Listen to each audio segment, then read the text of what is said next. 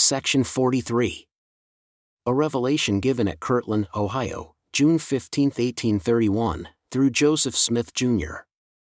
Thomas B. Marsh was desirous to know what he should do as the Lord had commanded him and Ezra Thayer to take their journey to the land of Missouri, but Thayer could not be ready as soon as Thomas wanted, and this revelation followed. Hearken, O you people which profess my name, says the Lord your God. For behold, my anger is kindled against the rebellious, and they shall know my arm and my indignation in the day of visitation and of wrath upon the nations. And he that will not take up his cross and follow me and keep my commandments, the same shall not be saved. Behold, I the Lord command, and he that will not obey shall be cut off in my own due time, after I have commanded and the commandment is broken. Wherefore, I the Lord command and revoke as it seems good to me, and all this to be answered upon the heads of the rebellious, says the Lord. Wherefore, I revoke the commandment which was given unto my servant Thomas and Ezra, and give a new commandment unto my servant Thomas, that he shall take up his journey speedily to the land of Missouri and my servant Selah Griffin shall also go with him, for behold, I revoke the commandment which was given unto my servants Selah and Newell Knight, in consequence of the stiffneckedness of my people which are in Thompson, and their rebellions.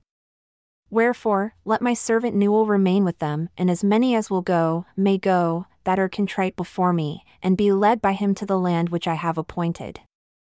And again, verily I say unto you that my servant Ezra Thayer must repent of his pride and of his selfishness, and obey the former commandment which I have given him concerning the place upon which he lives. And if he will do this, as there shall be no divisions made upon the land, he shall be appointed still to go to the land of Missouri.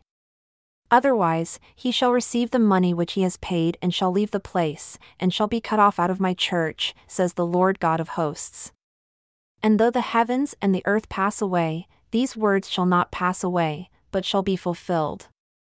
And if my servant Joseph must needs pay the money, behold, I the Lord will pay it unto him again in the land of Missouri, that those of whom he shall receive may be rewarded again according to that which they do, for according to that which they do, they shall receive, even in lands for their inheritance.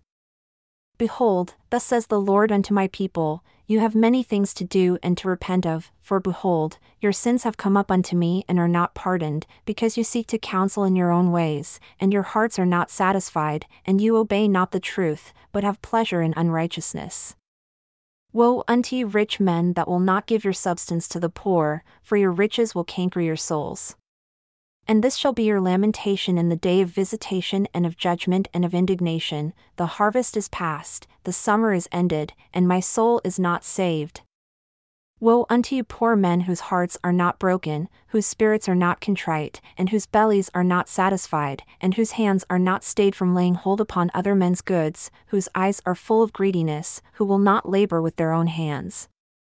But blessed are the poor who are pure in heart, whose hearts are broken and whose spirits are contrite, for they shall see the kingdom of God coming with power and great glory unto their deliverance, for the fatness of the earth shall be theirs. For behold, the Lord shall come, and his recompense shall be with him, and he shall reward every man, and the poor shall rejoice, and their generations shall inherit the earth from generation to generation, for ever and ever.